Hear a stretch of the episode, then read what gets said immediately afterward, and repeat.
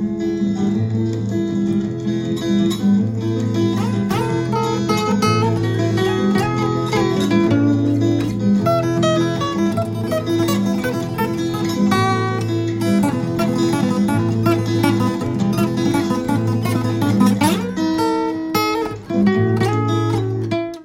to the latest episode of the Coffee House Experience. Our guest today is Barry O'Brien, and we'll be discussing his latest book, uh, a work of narrative nonfiction uh, titled The Anglo Indians A Portrait of a Community. Uh, while Barry Sir needs no introduction, these are the specifics. Barry Sir has been deeply involved in the affairs of the Indian Anglo Indian apologies community for over three decades. He began his work for the community at the grassroots levels and was nominated to represent it in the West Bengal Legislative Assembly from 2006 to 2011. Since 2001, he has been a governing body member of the All India Anglo Indian Association and its president in chief since 2016. A prolific writer, he has delved in various fields like sports journalism, and social commentary, writing for the likes of The Pioneer and The Telegraph. He is also one of the country's leading quizmasters, having conducted quizzes across the country for schools, colleges, and the corporate sector for over three decades. It's a pleasure to have you, Barry, sir. My pleasure. So, to start with, uh, let's circle back to the 15th century and uh, with the coming of Vasco da Gama and the Portuguese to India. So typically, as is uh, common with the colonization project, it uh, comes up with a set of people intermediate between the colonizers and the colonized, with uh, the colonized being the Indians here and the new people, intermediate people being the Anglo-Indians. So if we could start with what a technical definition of an Anglo-Indian is. Well, the technical definition, uh, I need to say this right up front, that the Constitution of India thought it important to define who the Anglo-Indian is. You won't get it in any other, you won't get the definition of any other community in the Constitution of India. In fact, I don't think you'll get it in any constitution of any country in the world. Why would they define a community? But they needed to define it because the fact that the the British and before them the Portuguese and the French and the Dutch, they came here. And because there was India, the Anglo-Indian community evolved. The definition is you must be of European uh, descent from your father's side. The word they use is progenitor, which means biologically you must be your father, grandfather, great great grandfather, or whatever should be of European descent. It says European. So actually, this word or term Anglo-Indian is, many people argue, perhaps correctly, misleading because Anglo-Indian means British Indian. But the reason they use this Anglo-Indian term is because after, say, 1700s or so, there was nobody else around except the British. And so therefore you have, uh, so the Portuguese came first and the Portuguese had this set policy, like a template. Uh, they did in other places also, where it, they liked India, so they wanted to hang around over here. Uh, so they actually, uh, right from the start, they actually, not Vasco da Gama himself, but just after him, they actually, you know, uh, created some enthusiasm that told their soldiers, you know, marry Indian women and in the bargain, of course, they became Christians, they became Catholics because the Portuguese were Catholics. So their offspring, their children, they are they were called Luso Indians then. So they, I mean, technically they're the first Anglo-Indians. Now many Anglo-Indians say that according to the constitution is not mentioned over there, that you have to speak English. It says of European descent. So arguably, you could be speaking, speaking Portuguese you could be speaking French at home. You could be speaking Dutch at home, and you'd be Anglo-Indian. Anyway, let's not get into that. So what happened was that that community evolved. Then there was marriage within themselves as well as other Europeans married these Luso Indian women. So, you know, second, third generation. then the british came and and everybody knows the history of the of that part that and that the british also the british were not their their reason was different from the portuguese the portuguese came with um, looking for spice and they came with um, the crucifix. That means their catholicism very much upfront. Whereas the british didn't come uh, weren't, weren't interested in that. They were interested in trade. They were interested in the bucks. And um, anyway so they also realized that if we have our own community i mean another community which which is uh, sort of loyal to us yet uh, you know they can put up with hardships more easily. They they they can be handle malaria more easily or uh, you know be an in-between community. So they actually started not initially but finally uh, they started actually incentivizing uh, british people over here to marry indians or luso-indian women. Because the portuguese or women of portuguese indian origin were still around obviously then what happened was for more than 100, 150 years, these people married within the community. So therefore, this culture, a separate culture and a separate community evolved only when they started doing that. So their culture obviously was different from other people in India and definitely different now from their European uh, ancestors. So that's that's how it evolved finally.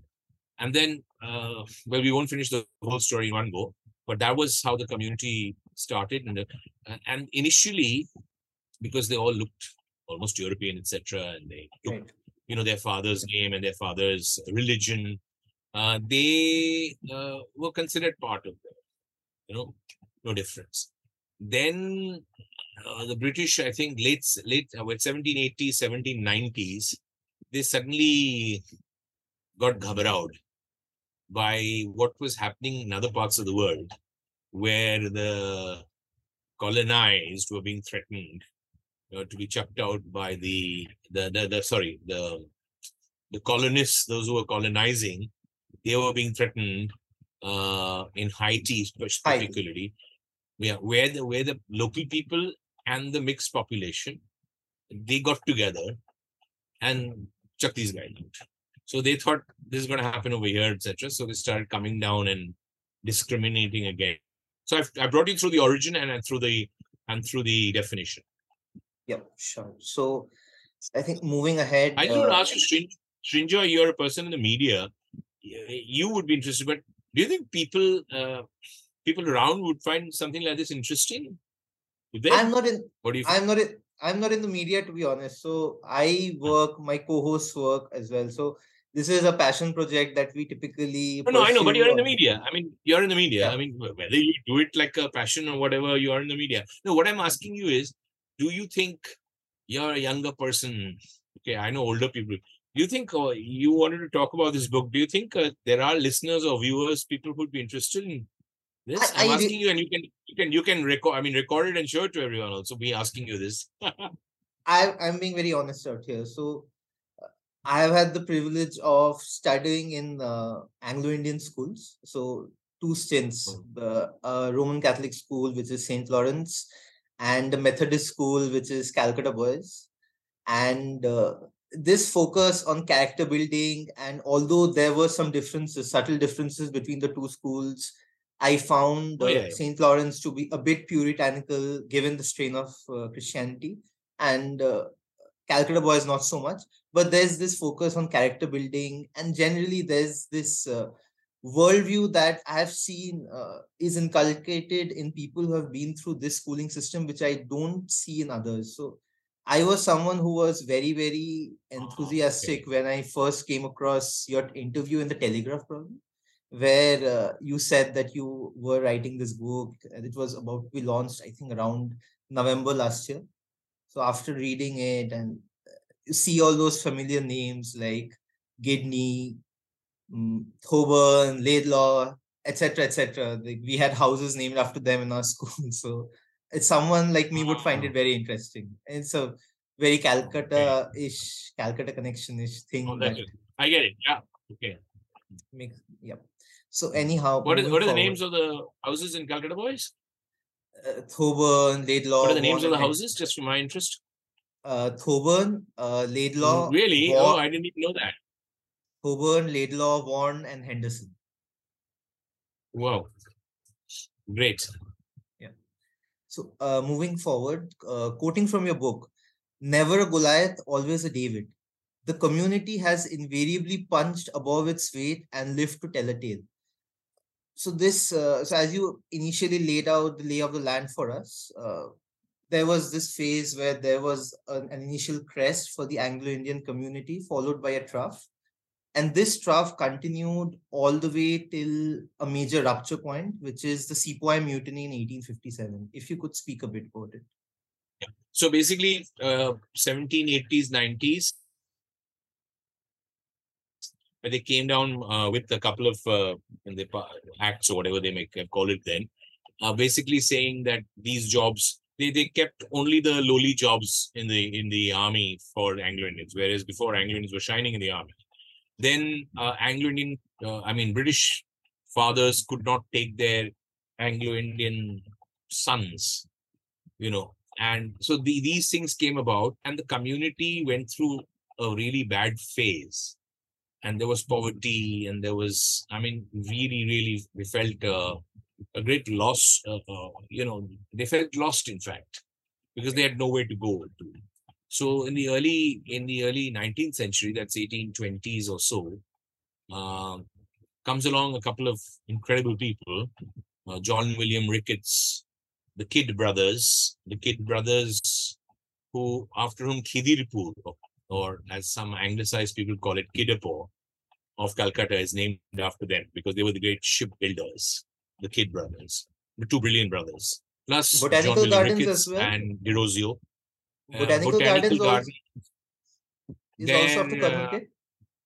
uh, their their their uncle or somebody anyway Okay, from the okay, kid okay. not exactly them i think anyway so uh, the and Derozio, so they got together in Ripon Street at a meeting. Basically, John William Ricketts was taking the lead, and uh, they got together.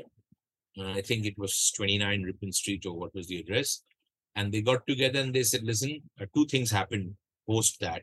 One is they said, "Listen, let's get together and let's make a petition to the government." But where's the government? Government meant Parliament in Britain can you see how far fetched? I mean, imagine that time thinking of going.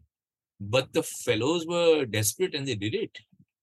They they, they got together, they formed a long petition about, you know, blah, blah, blah.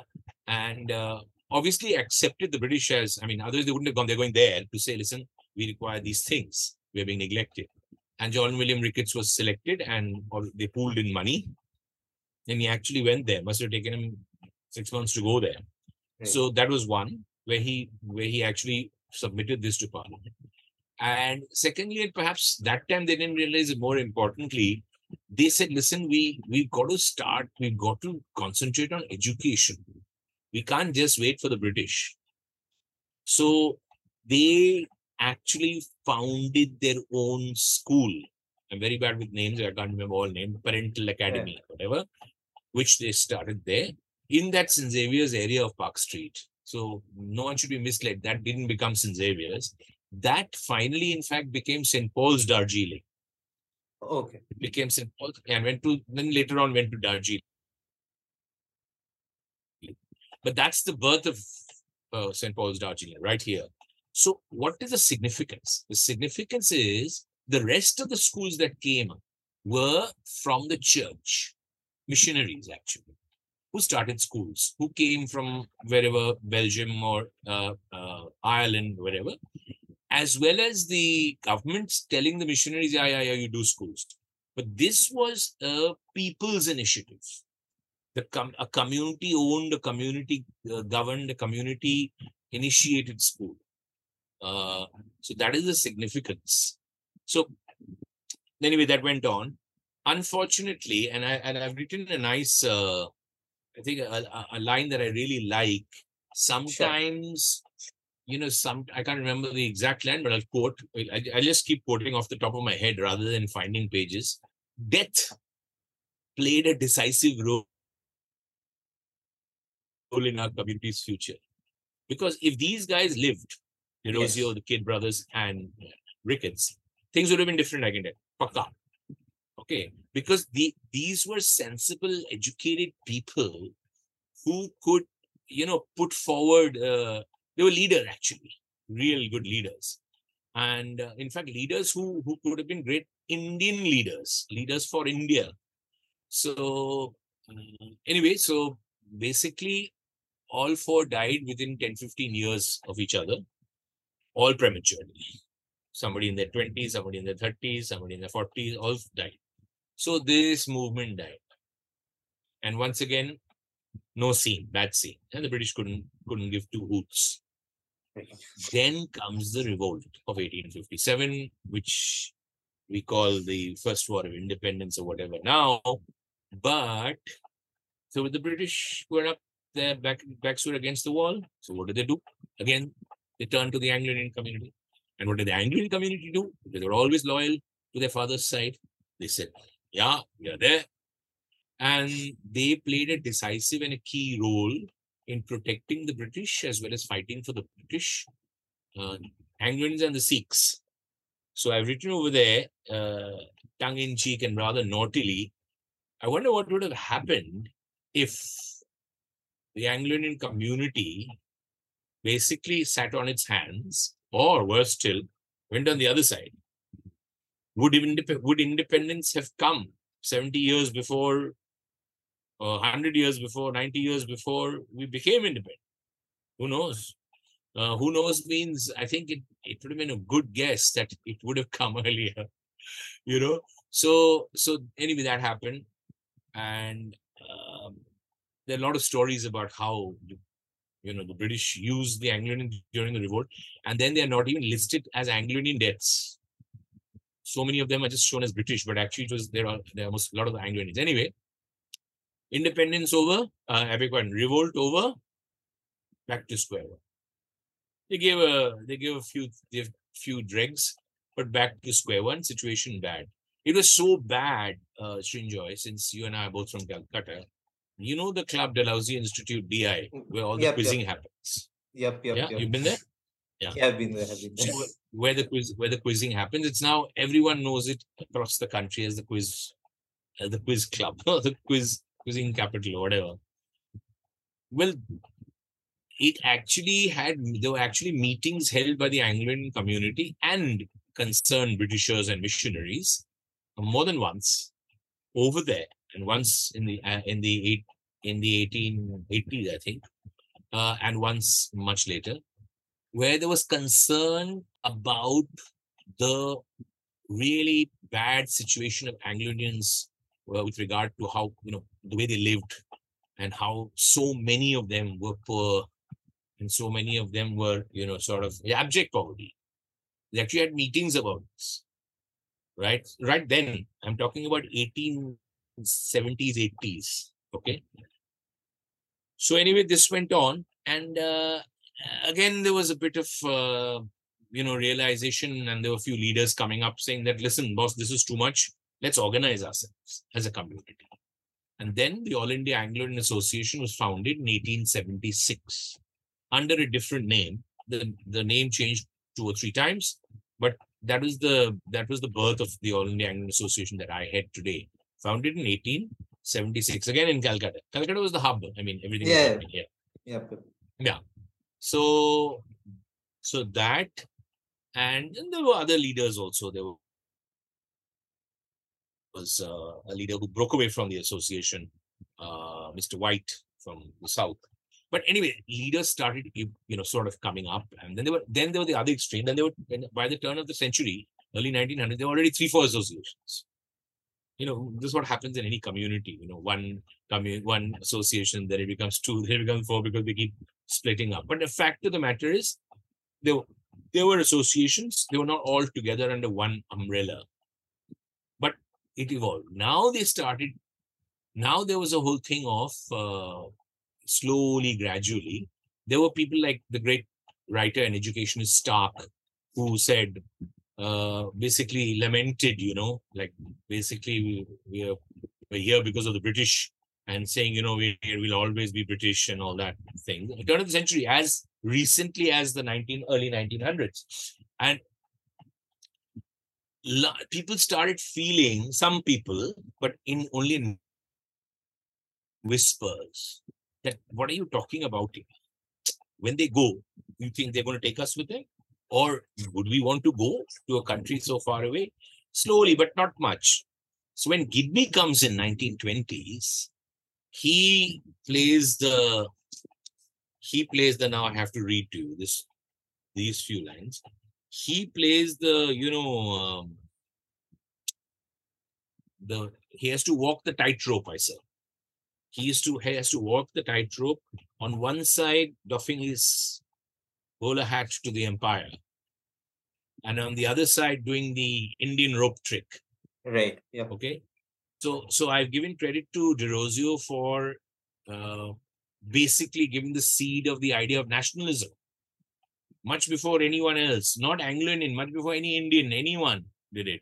He talked about to India, my native land. They were not talking about to India, my native land in the 1820s when Derozio did.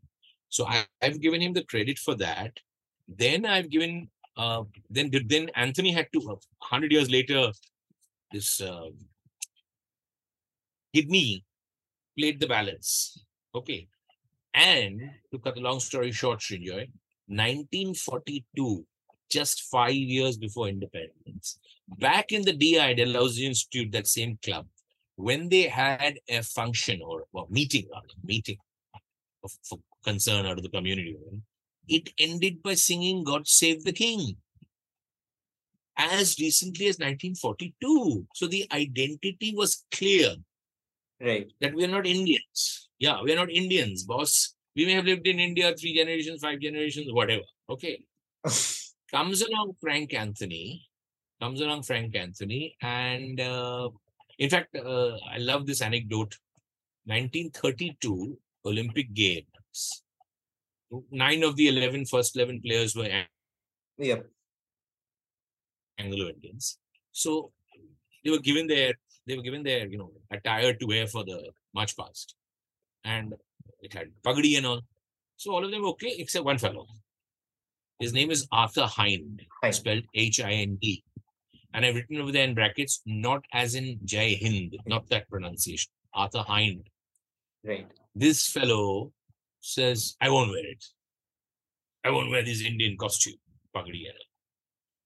So they were sending him home on disciplinary grounds. Finally, his other Anglo-Indian mates must have got around him and said, "You fool! You better wear it. It looks quite nice, also." So he wore it, and then he stayed. This is just just 15 years before independence. So this, what should I say, awakening. When I was writing this book, the greatest thing it has done for me, it it has shown me as a I'm not a history student, but but I'm a history student. I mean, I'm a, I, I like history or I like, you know, evolving history. And I saw that in the matter of 10, 20 years, two, three decades, a community has completely rethought and reinvented itself. That is amazing. I don't think you'll get it anywhere in history. So 1942, Gidney premature death, Frank Anthony takes over, and um, I think he checked out the British first. It's quite clear in my book also. You know, he went and said, hey, "What about this? What about that?" etc. He saw no go. Yeah. So he used he used a lot of common sense and said, "This is not happening. No, let's not waste my time." Basically, he went and said, "You know, I mean, you know, can we?" And they, they, that was the, there was a lot of talk about whether we will continue in India in, in a state or whether we'll go somewhere else or go back to go go back to a country which our grandfathers came from. Then he took a decision. No, let's talk to these gentlemen. And he spoke to Sardar Patel, Jawaharlal Nehru, and, and Mahatma Gandhi. And the best response came from Sardar Patel. And uh, initially, in fact, uh, Pandit Nehru was not, I mean, not very keen. Gandhi was not keen. Gandhiji was not keen. Pandit Nehru is okay, but Sardar Patel understood the whole thing. Finally, they all agreed, and uh, he he you know put all his eggs eggs in the in the Indian basket, and he told everybody, "Listen, this is it. We are here. This is our country.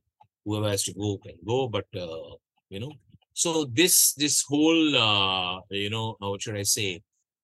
It, it seems so easy to say it, but imagine how difficult it it must have been. Obviously, then Anthony became one side a hero, the other side saying, "What is wrong with this fellow? Yeah, we've got a chance to go. Come on, let's go. You know what? Stay here and do what? What? And well, you want me to talk about it now, or will you come to that question later of uh, Yeah. why then why people went? Um, I think we can uh, recircle to this point later. I had an orthogonal question of sorts. So this is not specifically from the book, but uh, it's basically Thomas Carlyle's uh, theory of great men. So history is dictated by great men, and it's these characters or figures who shape the arc of history. Uh, from your book, it becomes very apparent that uh, for you, these two great men are a uh, Gidney, and the second is Frank Anthony, right? So I'm just curious if Gidney or Anthony had not existed, do you think uh, the Anglo-Indian community en masse would have had a different trajectory? Uh, I say only two, and only those two also hypothetically you're taking away. So to answer your question, to answer, my my theory is different. They should have been more. If Okay. they were more, it would have been different. And I'll tell you why. Anyway, I'll come to both. It's a very good question. Obviously, today, if you ask, okay, the freedom struggle was not just Gandhi. yep, yep. But if you absolutely. take- yeah, yeah. But if you take you take so in, in Indian context, let's not keep it at two. Anglo-Indian community is small, so two. So in a in a in an in, uh, Anglo-Indian com- uh, context, Anglo-Indian context, but in Indian context, take away Gandhi, take away Nehru, take away everybody, Netaji, take away Jinnah, take away anyone. Yeah, take away five six. Situation may have been different. So obviously, but but if these two gentlemen weren't there and there was no leader, uh, I, I, I shudder to think what would have happened, but I think 90% would have gone. yeah. Okay. Good question, Srinjoy. Yeah. 90% would have gone. Because, I mean, only a leader can, you know, where that he can tell you, listen, hang around, or let's see, or this is good. But uh, there would have been no one. So they would have just plain, lo- uh, plain loads, I'm saying, shiploads would have just gone. They would not have been in a, they would not have been an identifiable formal community. See, ours is an official formal community Right. even though the this current government has taken the seats away, but still, I'm the head of a formal organization. We have branches all over. Plus, there are other organizations, and uh, we have a de- you know defined culture of our own, etc. So that's what. But what I have also put the I have also played the devil's advocate by saying, what if there were more leaders? What if there are there were people who could you know sort of it became Gidney. When Gidney went, it became Anthony. Imagine if there were some other brains, there was a brains trust. Yeah. Right. And in hindsight, if today you ask me if you if a good fairy told you turn the clock back, what would you take it back to?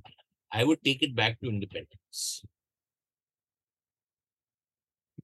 And I would say, listen, Pandit Nehru, Sardar Patel ji, uh, Vallabhbhai Patel ji, and Gandhi ji, and everybody else, we are Indians.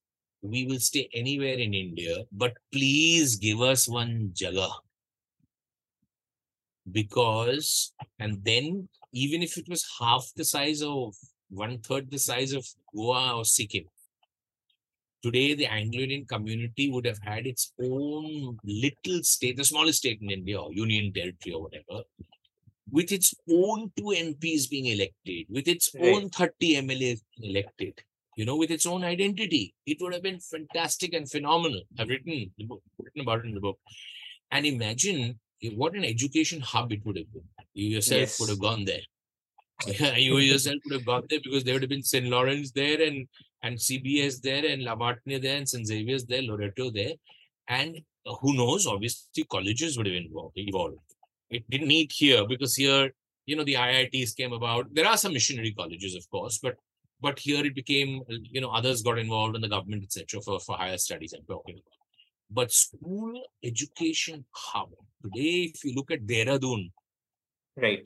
it's a it's a school education hub and india now India now has mastered this. So you can go to Kota, where Yes. it becomes a tutorial joint entrance, uh, whatever hub. Right, wrong, that's a different thing. This should have been a school hub. Now, who would come? The parents would come because their children are over there. Teachers would come. Okay. And the other thing would have been we know how to enjoy ourselves. Or let's put it this way we knew how to enjoy ourselves. Now we don't enjoy ourselves so much as much as we used to. We did. We do compared to others, but not as much. Perhaps it's a boon because our children are now busy. They don't want to play games so much or at all, or they, they want to study. Yeah. So, like everybody else. But that would have been a swinging place. It would have attracted Indian tourists and tourists from abroad because there would have been jazz music, pop music, rock music, theater, the musicals, the work, stage shows, and all. So, can you imagine that within the context and content of India? It would have been phenomenal, phenomenal. The closest I can think of is uh, Shillong, probably. I think a, a city like Shillong or an extended bad, not- state state like Park Street, a, uh, a state that resembles Park Street. I don't know. Yeah, you've done it beautifully, Srinjoy, because Park Street was not only food and drink. Park Street is character. Park, Street is charisma. Park Street is educational institution. So many Yes. educational institutions are on Park Street also. Yeah, so that's that, that that's the type of place. And and on a serious note, what happened was we they gave us these two Lok Sabha seats and one seat in, in assemblies. But who selected them? The politicians selected them, not the people. They were thrust upon the people. In some ta- in some cases, the choice were good. Some cases, the choice were okay. In some cases, the choice were pathetic. So, uh, so the seats were not they were not our representatives. So that's where I think the community goofed uh, at that time. Just uh, saying, okay, give us two seats and give us one one seat. That was the wrong thing. Don't uh, give us this. Give us one chota jaga and for 20, 30 years back us Right. back us. Would all the would all Anglo Indians have gone there? No, no, no, no. A small percentage of Anglo Indians have gone there, and then it would have started, and then everybody else would have gone there. I I, I mentioned this in my book. I was once stuck between I don't know Ludhiana and Jalandhar, I think, and I was going to the, one of the airports this side, and and I was stuck. And I said for two and a half hours, I said, "What's going on on the street? Chhath Puja." I said, "Chhath Puja in Punjab." They said, yeah, thousands of farmers from Bihar earn a living in Punjab. Yes. Yes. So, so imagine also uh, the Anglo-Indian state, whatever we called it, that wouldn't have been comprising Anglo-Indians only. No, no, no, no. Everyone would have gone there, whoever, and, and many Anglo-Indians would have lived elsewhere. I mean, I don't know whether I would have gone there. I may have choose, chosen to live in Calcutta because uh, people live everywhere, isn't it? So moving forward, uh, I think let's uh, circle back to the association. So, from your book, I get the sense that the association in its early years was as prolific as the Communist Party in India in terms of number of splits they underwent. There was this sense of coalescing to two major power centers, which is uh, the All India Anglo Indian Association and the Association of Southern India. Uh, I just wanted to get your thoughts do you think such a bipolar structure was good or did uh, you feel or do you now feel with the benefit of hindsight that a more federal structure would have done the community good so what are your thoughts Actually, actually, there was there's also the third. If you, I mean, read between the lines, there's the Kerala Kel. the Kerala Association, which I have not written too much about, but they have they say thousands and thousands of numbers still. In fact, the the newly elected president was in touch with me the other day. Okay There's a big issue over there whether they are Anglo Indians or not. That's a separate issue because we'll come to that. I hope uh, where we talk about culture and who is an Anglo Indian in terms of that. Basically, uh, I mean, I've written my book. Let's say you are you have a Portuguese sounding name. You are Christian, right?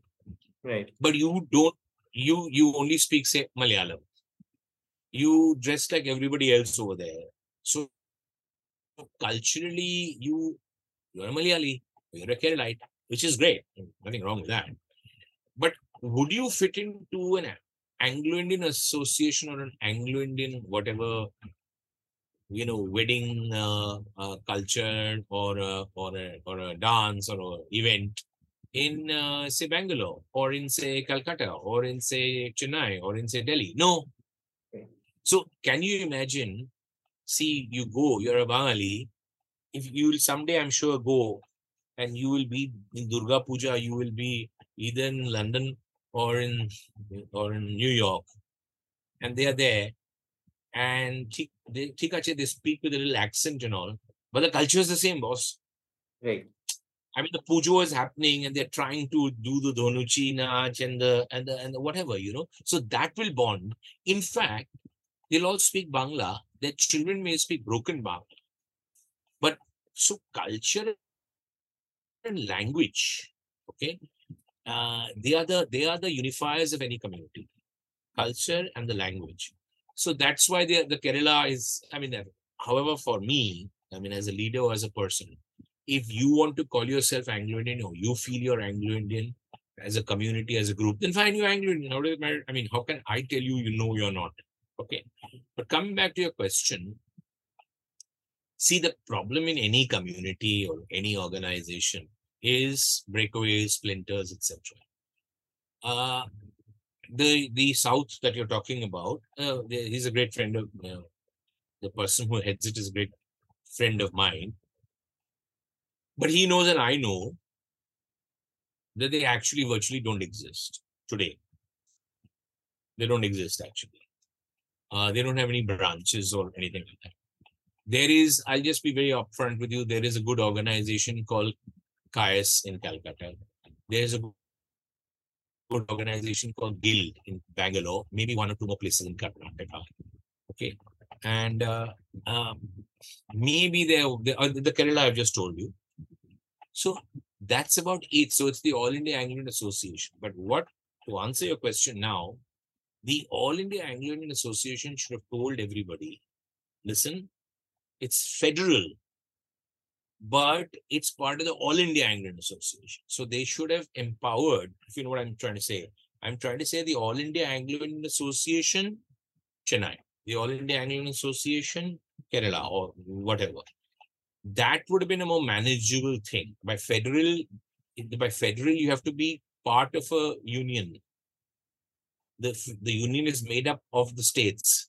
So if it was everybody on their own, you know, your state, you have one, you okay, you have south one, you have north one, etc. I don't think that would have been a good idea. They should have, and uh, Gidney did it. Gidney called everybody together in 1926 as much as much as possible. He put it together. So I think uh, this would have happened in any case because people have different opinions. People pull in different directions. Many leaders are pretty self-centered, uh, etc. You know, so uh, frankly, for me, I have great respect and regard for all these organizations. I don't tell anyone, hey, you know, they don't have many members. Hey, you know, they, they don't bother about them. Who are they? Yeah, and I'm the largest. I've got 63 branches, founded in 1876. That arrogance probably set in. So that is off-putting. That is ostrich, ostrich in the sand mentality, which I which I have quoted in my book. No, that was wrong. Nobody Okay. did it to, to harm anybody, but that was wrong. So at that time, they could, if they called, if the leader of the All India Anglo-Indian Association called meetings and all, people would have come. You know, and said, let's deliberate, let's organizations. Maybe we'll become one organization, but let's talk about it. I think the problem was, like it is today, there are many political parties which are Delhi centric. When I say Delhi centric, I mean the social circle of Delhi. They call it Lutyens Delhi and all that. You know what I mean? Yeah, yeah, yeah. And they're in a they, they're in a cocoon, right? You have to come out of it. So I think our community also, the leadership, uh, they were busy attending parliament and, and busy living in Delhi. And then when they got older, they couldn't even move. And now it's easy for me. I am in touch with all my branches here, right here. I don't move. I have not moved for three, four years of the lockdown Okay. but I'm in touch. I know what's happening. They know what's happening, etc. But those days, except for one train journey, which they took a couple of times. So I think, you know, basically they should have uh, uh, got more leaders involved. I am very keen on, uh, i became the president chief in 2016. I'm absolutely sure that it's not going to be a long one. Long, long, long stint. Okay, but my predecessors, God bless them, they were great men. Mr. Frank Anthony, 50 plus years. My father, 22 years. So this is, I don't want to judge anyone, but this is too long. And this is certainly too long for the current 22 years. I won't know what's going as it is, I don't know what's going on in technology. Yeah, we need a younger person. So right. having completed, having because the world keeps changing, no? and yep. also uh, you know, uh, fatigue sets in without realization, not fatigue as in any particular, not fatigue as in my interest or my passion. No, fatigue as in what new ideas can I come up with? You know? So I think, uh, you know, six years, eight years, this sort of a thing is fine. But longer than that, I don't think it's advisable. So I am very consciously, and I say it in a public forum, very consciously looking for leaders, many leaders, leaders who are from the education background, leaders from the corporate, and telling them, listen, join and become part of the All India Anglo Association. Come on to the governing body. Just this year, Srinjoy, right. I have inducted, or we have inducted five new people. Okay, two of one is a professor, college professor, principal of a college in Pondicherry. One is a just retired English professor from Agra. One is a top corporate person from Bangalore.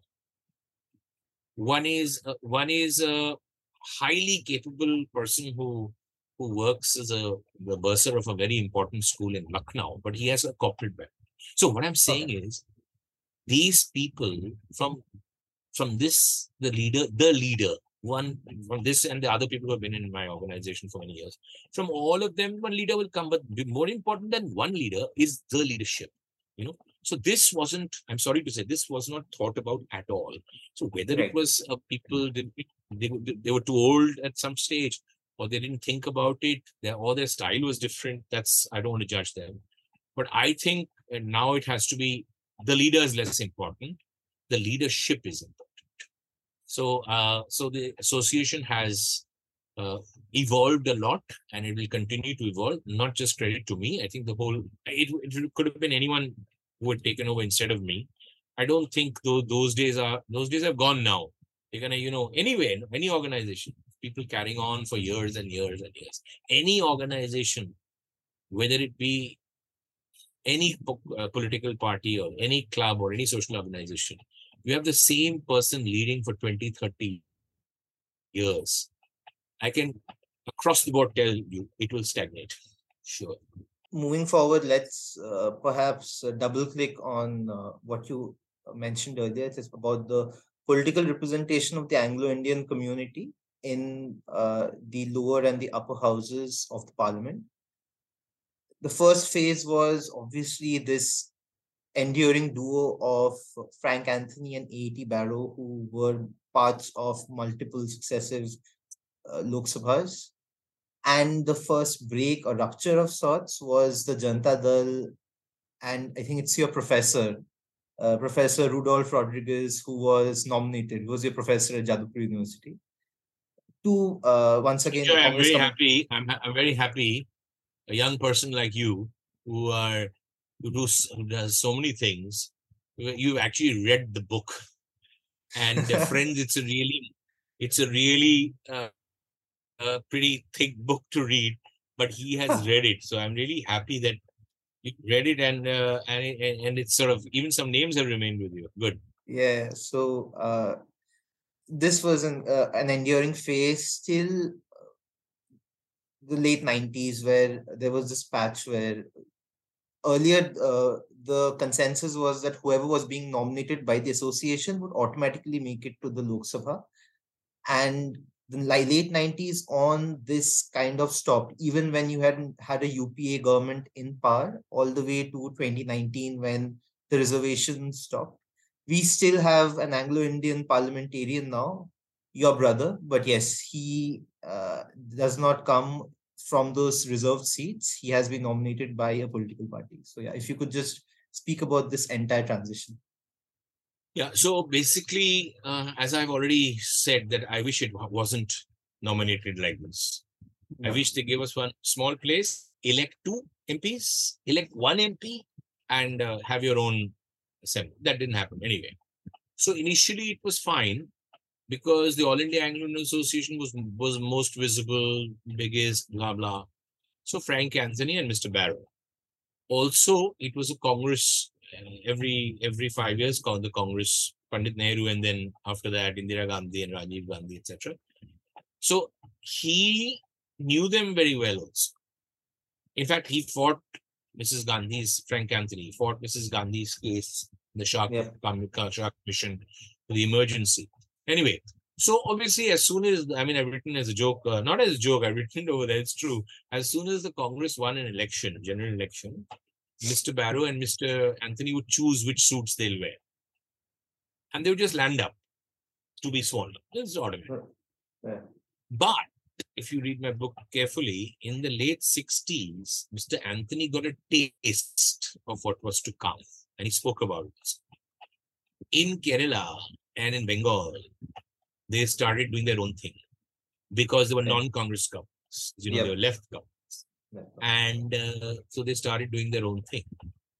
Uh, in the 60s in Bengal wasn't left, it was a coalition government, but with the left front in the, in the government and he was furious. But that was the start of things to come. Yeah. Then, then comes post emergency. Now you have represented Mrs. Gandhi for the commission, and you have lost. You have taken on me, Morarji Desai, as Morarji Desai was then the prime minister of the Bombay province, which was basically equivalent to chief minister. So it's a chief minister for some case, it was a very important education case where they took a stupid decision. They said that the, the government said that only only Anglo India, only if your mother yeah. tongue is English, you can study in an English medium school, which was nonsense. He was defeated in court. Who defeated yeah. who? Frank Anthony defeated Morarji Desai, basically. Nani Palka, Palkhiwala is also. Do you think if I, Morarji Desai, becomes the become the prime minister in 19 whatever 77 Seven. do you not 77 uh, do you think i could invite you? See mr anthony please come and become the uh, mla M- mp of the lok sabha in the lok sabha of the all india no. I mean I, I must be a duffer if i do it. Nobody would do it. Yeah. So what if you're the thing? So but he did a clever thing. Of the two seats uh, we had no seats in the upper house only lower house which is lok sabha. The two seats in the Lok Sabha, he did a wise thing. The two names that went in were Frank Anthony and A.E.T. Barrow from the association. Okay, he did a wise thing. He gave, from his point of view, he gave Mr. Barrow. So he gave the recognition to the association. Even Frank Anthony, he knew Mr. Barrow was Anthony's right hand man, still he gave it. And the other, they took their own politician who was close to them, Professor Rudolph Rodericks, who was my professor in Jadavpur University. But still, he was a good choice. Why? He was articulate. He was working for the community. He was the president of the Calcutta branch of the All India Agri Association. The story okay. is oh. actually, yeah, he was elected president. And he backed some people for the MLA's post in the 60s, opposed to Mr. Anthony. And Mr. Anthony was furious with him. And, and all that. So but what I'm trying to say is they chose wisely, meaning they didn't want to take Anthony. That is their prerogative. They took Mr. Barrow from the association and they took Professor Rudolph Rodericks, who came from a region where there are a lot of Anglo-Indians, Calcutta. He's a Jadavpur University professor. He had has been with the community all over. Choice was fine that way. This went on. Then what happened was basically as the years rolled on, governments, not only in the center but elsewhere, they started doing foolish things like choosing any Anglo-Indian who will bow before them. That was the wrong thing. If you don't take the All India Anglo Association, you take somebody else who is working for the community, who is known within the community. That was the mistake that kept happening. Anyway, so Mr. Anthony was eh, then comes Mrs. Gandhi comes back. So guess what? Mr. Anthony comes back. So totally politicized. Yes. Okay, Mr. Anthony should have been there in the first place. Actually, it should have been Mr. Anthony and Professor Rodericks. I've written it also. It would been fun with both of them, you know. Mm. Anyway, but it basically became a political decision that we will decide who. And then, uh, so this happened. So there was some, I'm not going to, that's too long, I'm not going into specifics, but basically it became that you had to be either a member, initially you didn't have to be a member, you have to be close to the government in power. Uh, they have to know you or trust you or whatever. And you have to be an Anglican. Uh, other credentials were not so important. So that's when you have a lot of people coming in. We didn't know who the MLA was in a particular state. We don't know. Uh, we don't. Uh, there were. I mean, God bless them, but there were several Anglo-Indian MLAs of Kerala who didn't speak English. Now, there's nothing wrong with not speaking. There's nothing wrong with not speaking English. You don't want to speak English. You don't speak. How will you speak to some Anglo-Indians who don't speak Malayali? They Exactly. speak English. He could not come to as a as an MLA when there were meetings when other MLAs met the thing. He couldn't come because what will he say? He couldn't have a he didn't have a language even to speak to everyone, etc. So this this happened. Uh, there were a lot of good MLAs and MPs, but there were a lot of people who just occupied the seats, uh, and it was quite quite uh, tragic for the community. And you couldn't find an MLA or couldn't find the MP or even didn't know who he or she was. Anyway, so that happened. And then the tragedy of tragedies is the Congress party itself uh, gets elected. And in fact, before that, PV Narasimha Rao's time after that, uh, when Mr. Frank Anthony died, they took a long time to to nominate the next person. Uh, Mr. Frank Anthony and uh, General Williams, when he died, Mrs. Sheila Irani was not automatic. because She's from the association. They took a long time. They must have been thinking about what I don't know.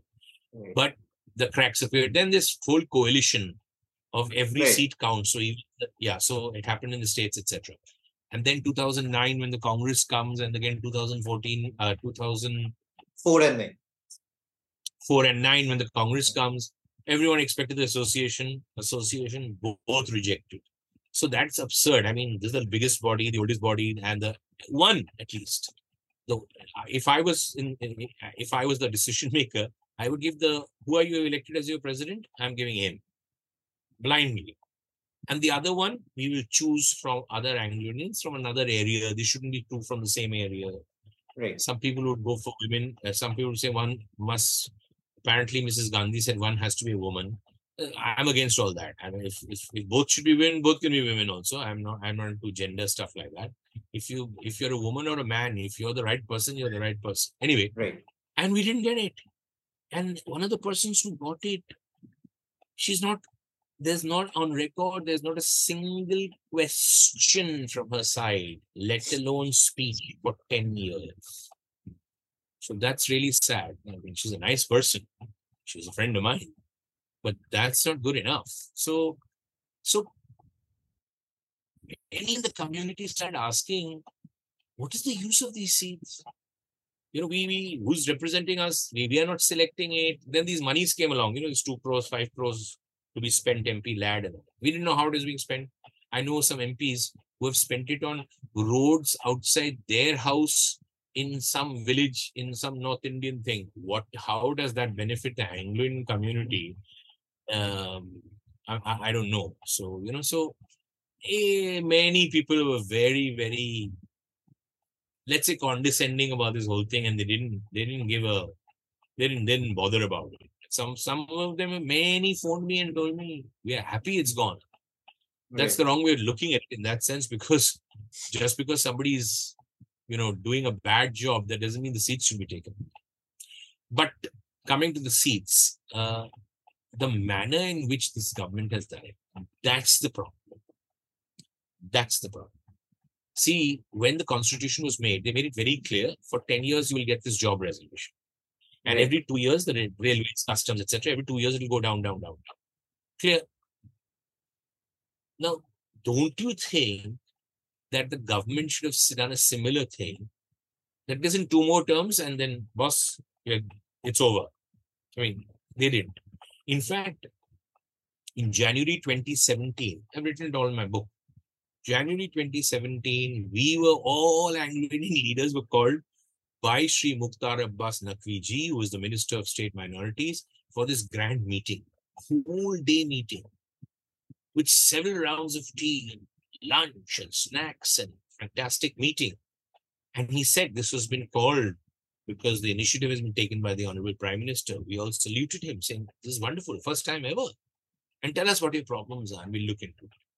Right. January 17, meeting gets over. The next thing we hear, 2019, December seats are gone. So if you called us for a meeting, that means you, you should follow up. And then the reason given, that was deadly, 296 96. because 296 people in the census of India of 2011 said, I'm Anglo-Indian. Now those very foolish people, how did they say they're Anglo-Indian when there's no scope to say you're Anglo-Indian? They probably wrote they, it in religion or what the note. Exactly. They should have, they would have written it in the religion column. Yes. Yeah. No, but that's wrong. So, so the yeah. 296, everybody knows. I mean, let's face it, even the minister knew. We met yeah. him also. And he said the door is not closed and all. So I don't want to go into it. Everyone, everyone who knows anything about the community knows that uh, in in in a, in a particular school, uh, I, in our Frank Anthony public schools, in the Frank Anthony public school, Bangalore, there are 250 Anglo-Indian children. Over here in Calcutta, there are 150 Anglo-Indian children. So then you take their parents and all, house 296 anyway. Mm. So the manner in which it was done, and it was the, the community was hoodwinked, the community was uh, betrayed because in parliament they have the numbers. So what they did was they just took away in the same clause as SC, ST and Anglo Indians.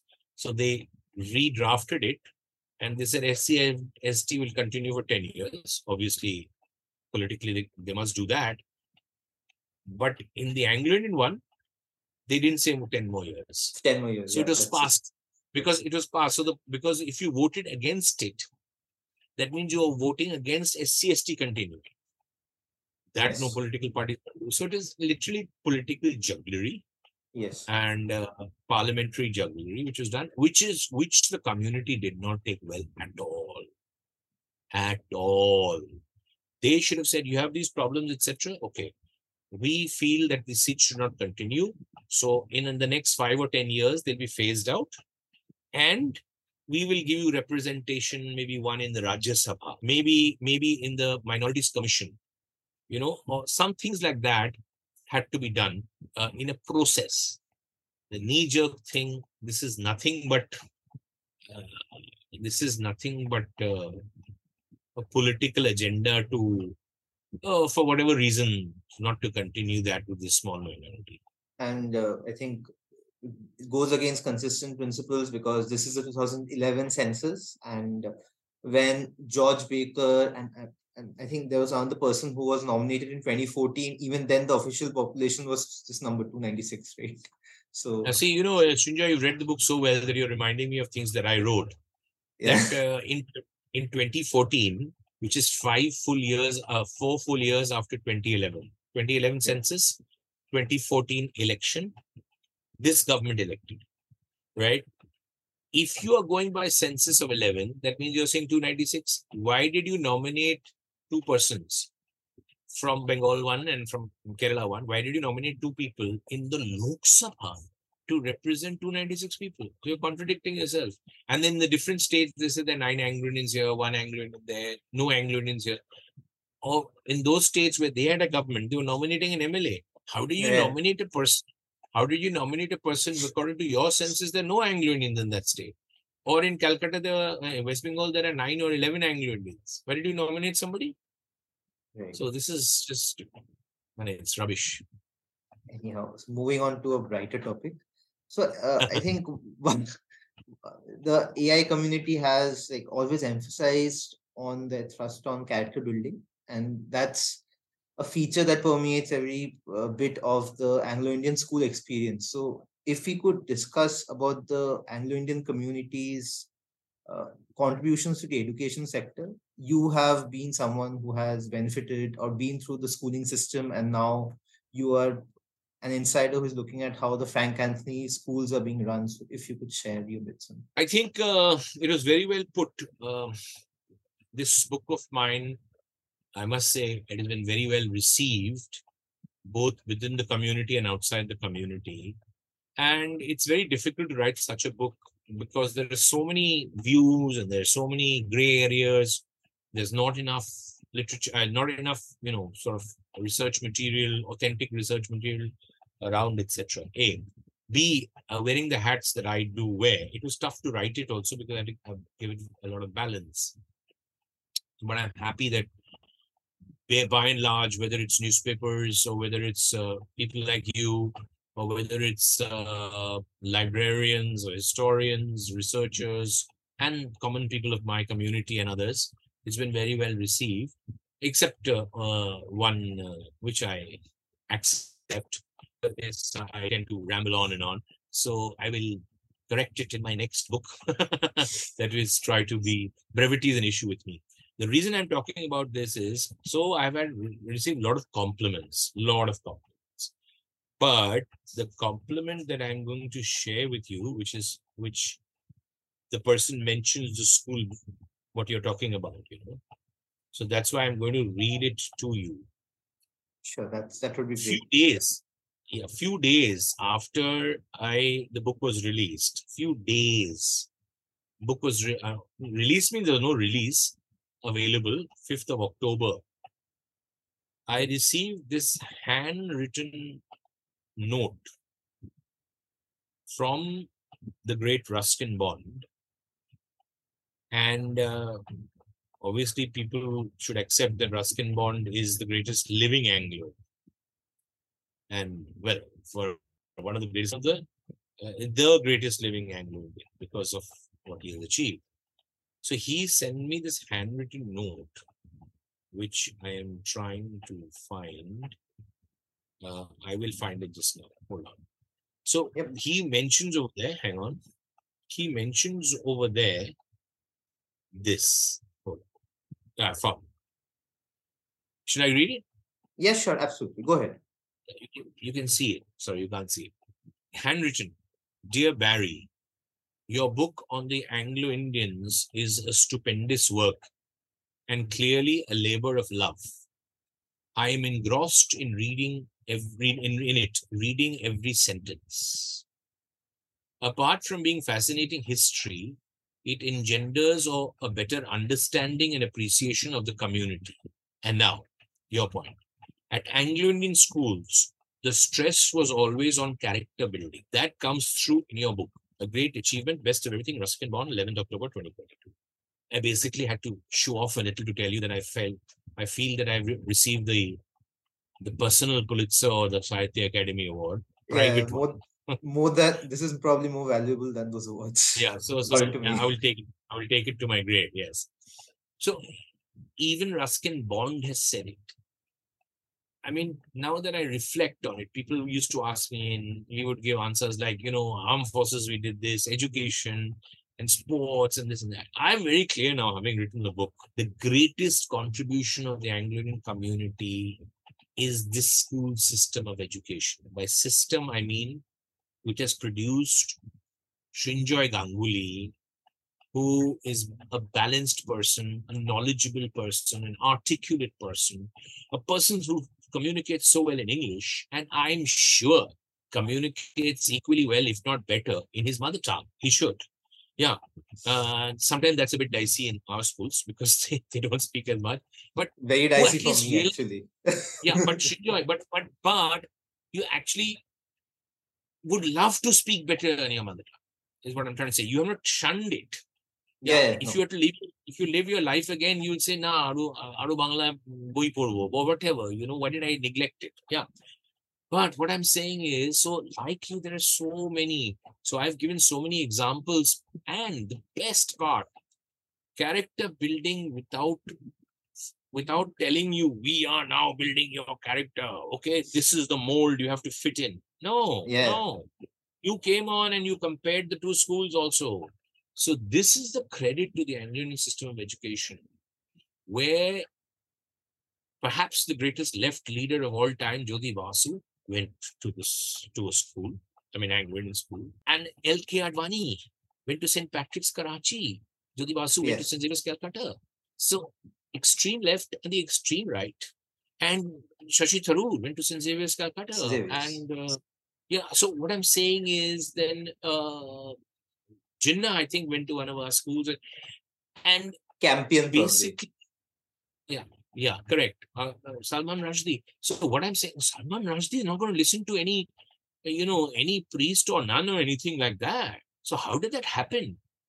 That has happened because, and this is why I want to stress on, besides character building, which is obviously there, that means character means what? That means if somebody's in in in some trouble, I'm going to try and help the person.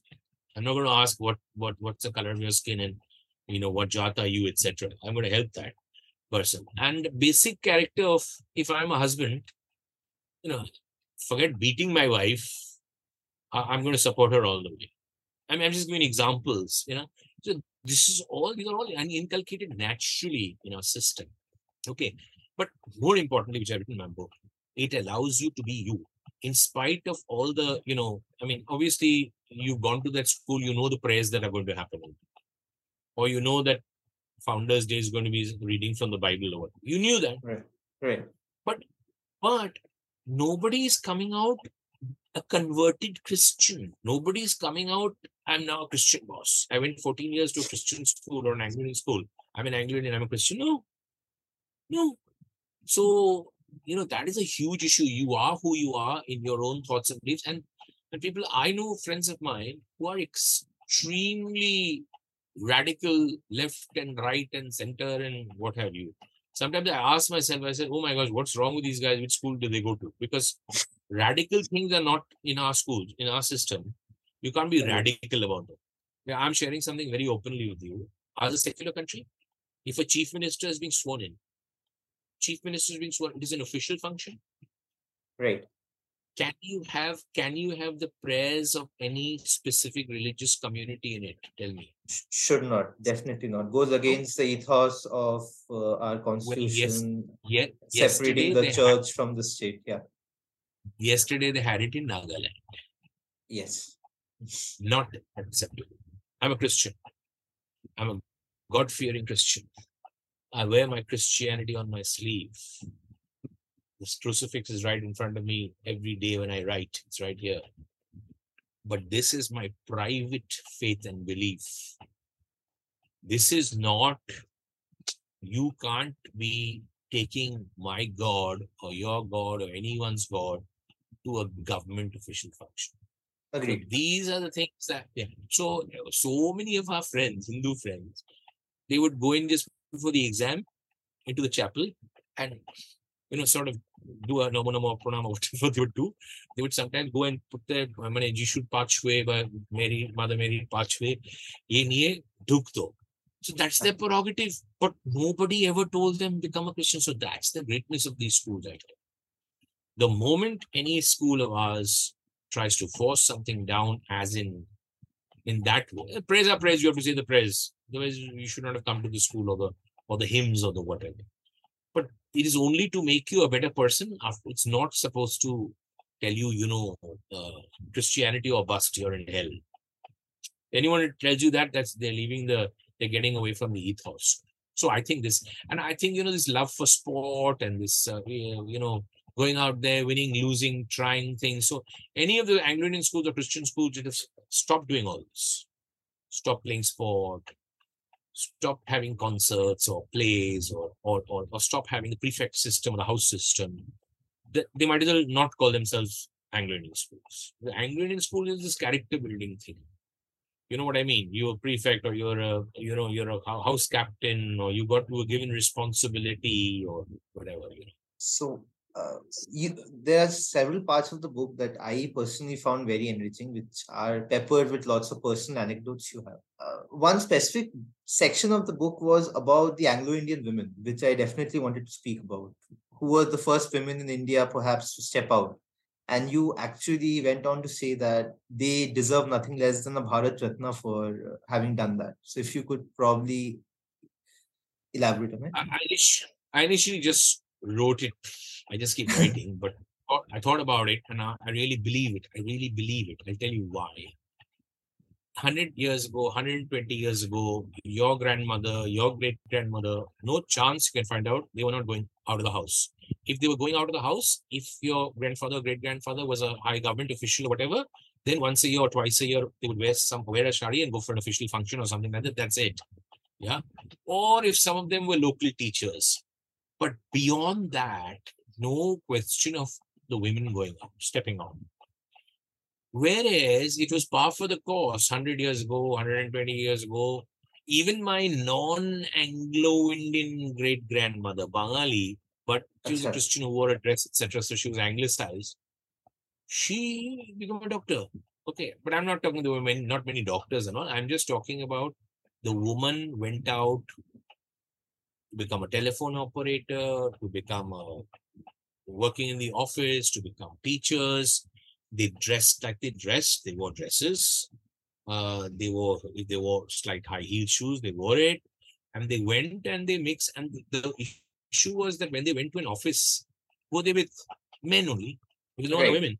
So this this whole thing was, and therefore came the backlash, the backlash of being stereotyped, the backlash of being, you know, their loose character, they speak to men because you're seen with men monologue comes to the mind straight up like correct correct. so they may be smoking they may be drinking a couple of them then all of them smoke and drink. That means they sleep around.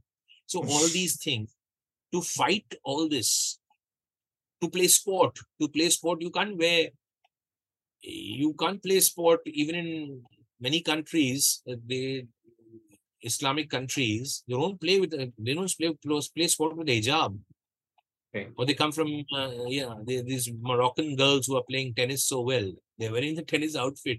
Imagine 100 years ago, the Anglian girl doing that. So this is something incredible. And then showbiz and all that is still there, singing and showbiz and and uh, what do you may call this air stewardesses, everything, you know, everything. And it took a long time for modern India to accept. Some people still don't accept, but by and large, modern India, whether it's a Bengali family or a Marwadi family or a Keralite family or a Punjabi family, they want their girls, 8 out of 10 want their girls to work or do the business. Although uh, many of my students now, or students' children who are in their 30s and they got married. There's, there's only one, there's only one, one actor condition, actually. There's one condition. That is my wife has to work. Work. Amazing fantastic. Yeah, you know, they want their wives to work.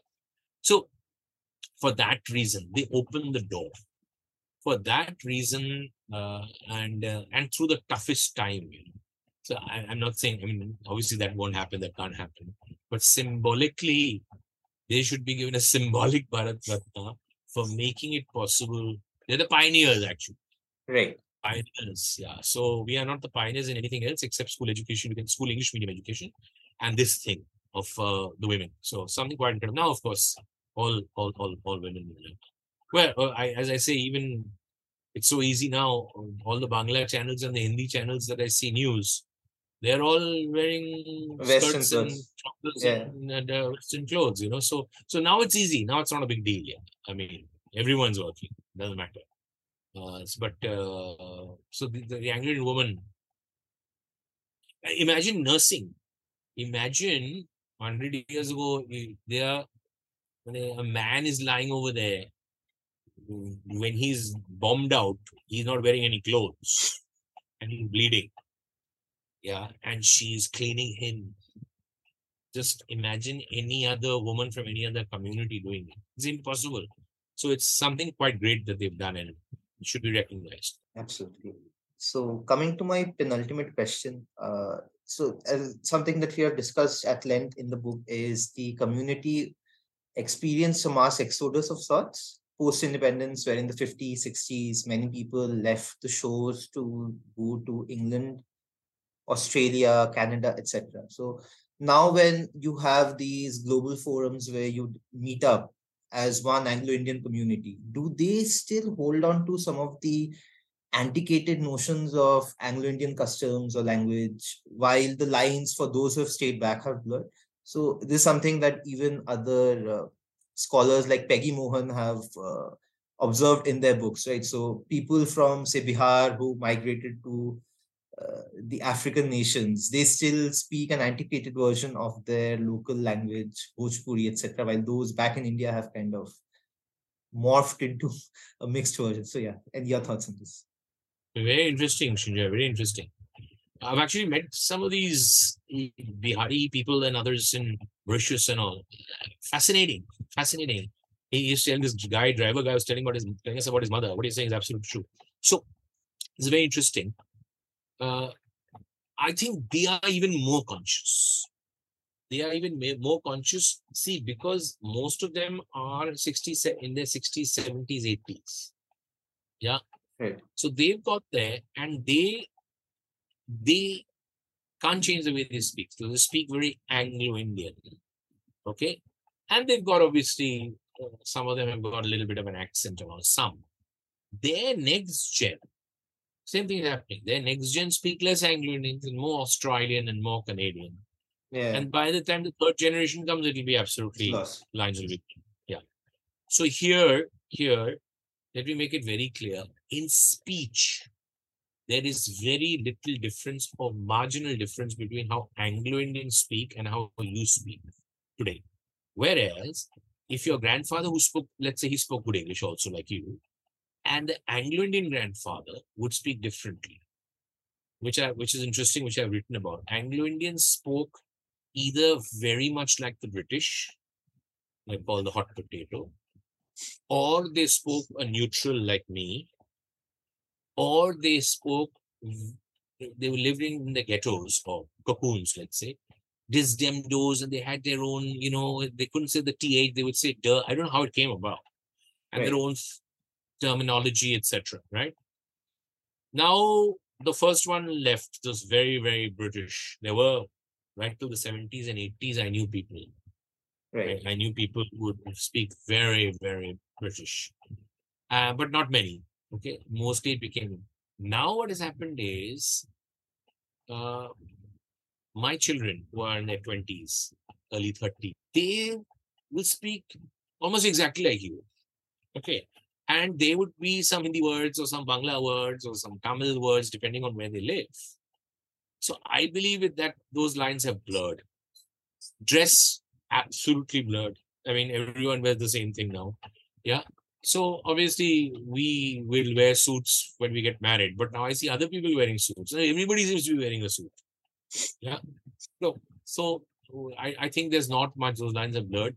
Coming to back to your question about those who are in the diaspora, I think uh, some of them are over conscious about it. You know, uh, you can't over live it. You can you can record it. You should record everything, etc. And that's why some of the things I've written about is just for purely for record. That's why the book became so mota because I'm not written the book only, you know, for sale. Yeah. I obviously I obviously I want the book to be read. If the book's not if the book's not sold, then it's not read. So if I had a if I had heap pots of money, I would buy many copies of the book and just give it to people who who should read it or want to read it. I would give to libraries. Libraries are ordering it because I mean that's the record. But as people, you can't say we must keep on. No, no, no, no. It doesn't work like that. You just make it happen. So somebody asked me, what do you do for association now? Why don't you get a record of how many Anglo-Indians there are and this that? I said, we've tried all this. It's not worked. If the census can't do it, yeah, how will we do it? So what are we doing? We are trying, we are our culture. That means people like playing housey or people like dancing or people like singing or people like having a prayer together. All that is, we are in, encouraging people to have it and even put it on social media. Because social media is where we live now Right. not McCluskieganj, not the railway colonies. Few. But social media is everybody. Anglo it's not everywhere. So you'll see there's dancing, singing, praying, writing, whatever, cribbing, everything happening. Our culture is very visible over there. And we look out for how can we help our elderly and how can we help our young people get through their education. This is the focus now, you know. Anything else is totally an academic debate and discussion about our language, you know, how we speak and whether it's alive or not alive, etc. And as far as I'm concerned, uh, yes, it's it is important to record it, how we used to speak and you know, all those. And there are a lot of Anglo-Indianisms I still use, or we still use. So we can't change that. Huh? Right. So we'll say, uh, yeah, I mean, I i'm sure there are some, I didn't even put all of it in. I don't know whether i've put all of it in. There's some, I could write another chota, chota book of Anglo-Indianisms. You know, like, Right. have you had your hapu? Have you had your hapu? I think it may be there. Hapu is food, lunch usually. lunch. And yeah, and, and I asked my wife the other day, listen, I didn't put in jupu. She said, what's jupu? I said, bath. She said, oh, that's not Anglo-Indian. I said, no, I use it, in- I don't know. Then they said, maybe it's from Bang, my, my, my Bangla side or Bangali side, jupu. So what I'm saying is, it's these terms which are part of the thing. My children use many Anglo-Indianisms still, and many Anglo-Indians use Anglo-Indianisms. But the way we speak is very neutral, like how Indians speak good English. So that's regarding the language. So the final question is a cliched question of sorts. So what's your vision for the community going forward? Uh, I think you have spoken at multiple fora uh, about your thrust on education. You want the youngsters in the community to focus on education. Apart from that, anything else that you'd like to highlight? So actually, I've just partially answered the question. Uh, that is, focus is it, it is not too ambitious. Uh, that means you know we will now have this organized structural thing of how many Anglo-Indians there are. It's a no-go. It's a no-brainer. It won't start. So our focus is very simple: get good leadership in, not one leader, multiple leaders. Multiple leaders covers two, three things. It covers geography. We're all over. So we have people from Lucknow and Raipur and Agra and Mumbai and uh, Cochin and Chennai and Pondicherry all on our committee. So geographically, in terms of gender also, there are men and women. In terms of age group, we brought it down. Most of our governing body members are now in their 50s. But just 20 years ago, almost all of them were above 70. Uh, then the fact that they are from different, not all are educationists. Before it was only educationists or only railway people. Now it's like others because people will come with diverse ideas. Once this, once the leadership comes, see, I'm very clear. God bless all the other organizations. Some of them are doing good work also. Great. I can only speak to you about the All India Anglo Association because it's all India. If the day the All India Anglo Association is not existent, the community is not existent. As simple as that. Because these are two or three, only two or three, there aren't too many. They are the strong ones. I'm talking about the ones who are running. Two or three regional within a state or within maximum two states, region. But All India Anglo Association, that's why I tell people get involved. We're telling others also who broke away or who had some problem. Then you forget about that. Come, come, come, come. It's your it's your association. It's not mine. So this is the vision that if the people could come, strengthen the association, build more leaders, yeah, who take it forward. What would we take for take forward? Education to make sure like the dropout rate is really low now. It's there, Right. but really low from schools. And that's not good enough to encourage more and more people. They go to college, but to go beyond that, or you know, higher studies, etc. And don't go abroad. It's all available here. Come on, let's do it here. That's also our thrust. And a very special place in our hearts for the elderly. Because many of their children or others have gone away. So I I like make an often open offer. We have a home here in Kolkata, the Tollygunge Homes. Open offer. Any of the branches or anyone has been told, if you have person, they'll have to relocate to Calcutta because we have it here only. We have uh, there, there is an so there is an old folks uh, uh, home in Delhi. There's one in Lucknow, etc. Come, come and live if you want, free of cost. Yeah. So the elderly is something very important. Our branches look after but education and education now it's easier because we don't have to tell them that you should know Hindi or Bangla or, or pass in it at least. They're all passing. The, the stumbling block has gone. That's the vernacular, which was there in the 60s, 70s, 80s. No, it's not there now. They all pass. Many of them speak very well also. That's a different thing. So learn the language. We don't have to tell them, you know, you know, integrate and all that. It's understood. Uh, so that's not the issue. The issue is to encourage them to finish their education as well as go beyond. That's the focus. Uh, I'm happy to tell you, I am convinced.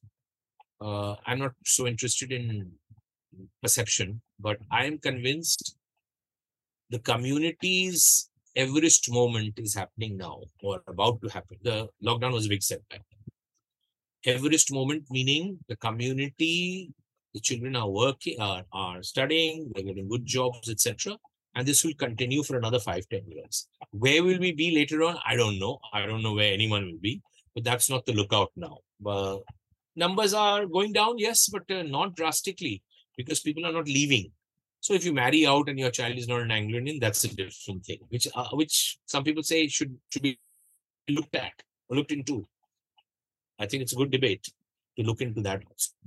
But uh, I think uh, I would I'm very positive about the community, especially with more leaders coming in within our association, so that it's not dominated by somebody like me who uh, because I've got a louder voice or I've or, or I've got a bigger reach. Uh, no, let others come in with different ideas, better ideas, newer ideas. I think that's the vision and uh, and education, as you say, and our culture. If you if you are if you do if you're doing what you want to do, eating what you want to eat, and and, and living like you want to live, or singing or dancing like you want to do that, that's important. Once that's lost, gone. And the other thing, let us run our schools peacefully. If governments start interfering and telling us who to appoint and what to sing at assembly and uh, language issues, etc., it's all over. Community is over.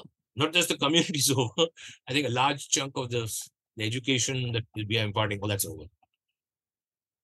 Thank you, Barry, sir, for giving us so much time today. It was absolutely a pleasure.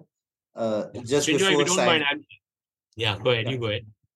just before signing off, just wanted to understand or ask you if you permit, uh, what's what can you expect from you next? I guess you're working on a book of no- of fiction now, fiction novel. That's what you're working on. Well, Srinjoy, actually, I was going to tell you about this question. I mean, I was going to ask myself this question at your on your program. Uh, so I would just I just want to say that uh, I never dreamed in my wildest dreams that I would write a non-fiction uh, book which would be kept in libraries. I always believe I could write, and I will write books that people will read Right. they'll enjoy or they'll be disturbed or you know what I mean. Yeah. I never because I didn't think of myself as a writer in that sense. The my uh, college professors and my teachers must they know I'm a, an honest guy, so they know it's not ghost written. But otherwise, they would have thought this is ghost written. They would never believe that I would write a semi-academic book. Yeah, they would never semi-scholarly book. They would never believe. And I would also like to share one thing that we didn't speak about, Srinjoy, which no one has spoken about, is right at the end, uh, there is a timeline. So right from 1498 to today, one-liners of what Right. happens. That's important. And the other thing is, there's pen sketches where about, you know, 50 words, 100 words about Anglo-Indians, about 300 of them. The known Anglo-Indians you know, you know, Claudius and Barrow and Anthony and the O'Briens and what have you. But there are a whole lot of people. Please read that about Urdu poets. You know, about uh, a member of the one of the Stracey brothers, four Stracey brothers. One joined the army, one was a forest officer, one was a police officer, and one joined the foreign service. Yeah, amazing family, and their father was literally a very ordinary person. And one of these gentlemen, after that, joined Netaji's INA, unknown, and Yeah. played a key role. In fact, he became the he, bec- he became friends, etc., and he became the I think the, the the ambassador of a couple of countries later. Yeah. So this is very interesting because a lot of lesser known, unknown Anglo-Indians who are major achievers. I think that that's important. Yeah, coming back to your question, that so having done this, I mean, in a way, it's really good because it's, as far as I'm concerned, it's one of the footprints that have left. Uh, I'm not saying it boastfully. It will be difficult for anyone to write another book on the community. As in in so much detail. I have to credit my publishers for giving me so much space. So to go into so much detail, you'll have to have so many words and so much space. No publisher is going to give any author. No author is going to write five years, one book on the Angry And no author will be in a position to write it on the community like I have been, right in the thick of it. You know, from my childhood days, then my father was a leader, then social work, etc. And now I'm the leader. And so, so yeah. that's why. So that puts pressure also. Now what are you going to do? but for me, it's not pressure because I will I am going to do now what I really wanted to do. This came as a fantastic Christmas bonus, not monetarily, it doesn't earn much money, but where Aleph, David Davidar said, you know, please write this book.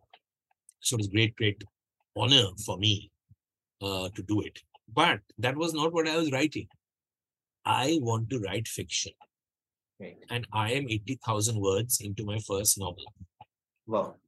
Um, yeah. And that uh, I'm sure Srinjoy you'll do a program on. ah, definitely, definitely. Booking you already.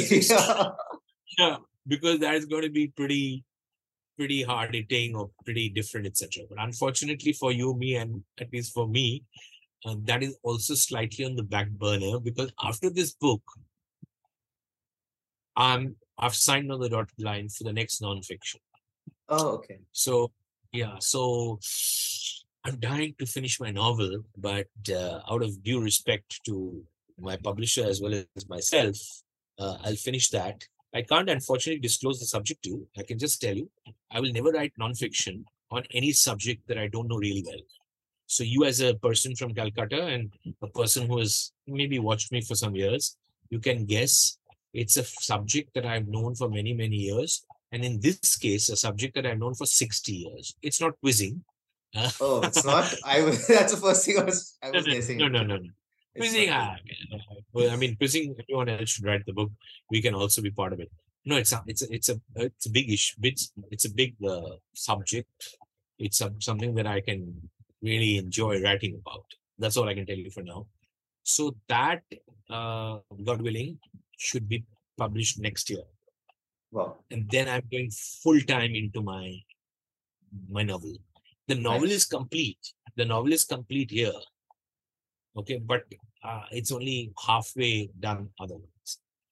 And the other thing I'd like to share is in these two years, there will be two compilations or collections coming out one of my children's writing and one of my general writing, which is okay. things that I've written over the years. Editorials. Uh, not editorials, different things, all sorts of things. I, I, I used okay. to write Christmas. I used to write Christmas plays for the my club. Oh, okay. okay. you know, so I said, "Oh my gosh, this is pretty good." I read it. Yeah, yeah, okay. Then I've written a couple of uh, say. I sometimes get into the mood and I've written some verse, not much, but you know, on on on issues of relevance, especially obviously all India related. So, uh, God willing, uh, these two titles of of my collections and non-fiction next year, and then the fiction. So, but I will only write things that I'm really close to, uh, something things that I'm passionate about. Uh, I'm passionate about uh, my community. I'm passionate about uh, uh modern history of India, as in post independence to now, everything that happened. So whether it was the, uh, you know, whether it was uh, what happened in Delhi post Mrs. Gandhi's assassination, to what happened uh, with Graham Staines or whatever, you know, the I mean, I mean, contemporary India in that sense that really fascinates me. Religion fascinates me, rather the oneness of religion. That's my core area, uh, all non-technical best part of me, I think, is that I don't know too much. So it's easy for me to write since I don't anyone, Anyone who has attend, attended your quizzes will definitely disagree with you on that, but lots to look forward to. We'll wait for this with bated breath. Thank you so much, Barry sir, for your time and hope to speak with you soon on your next book.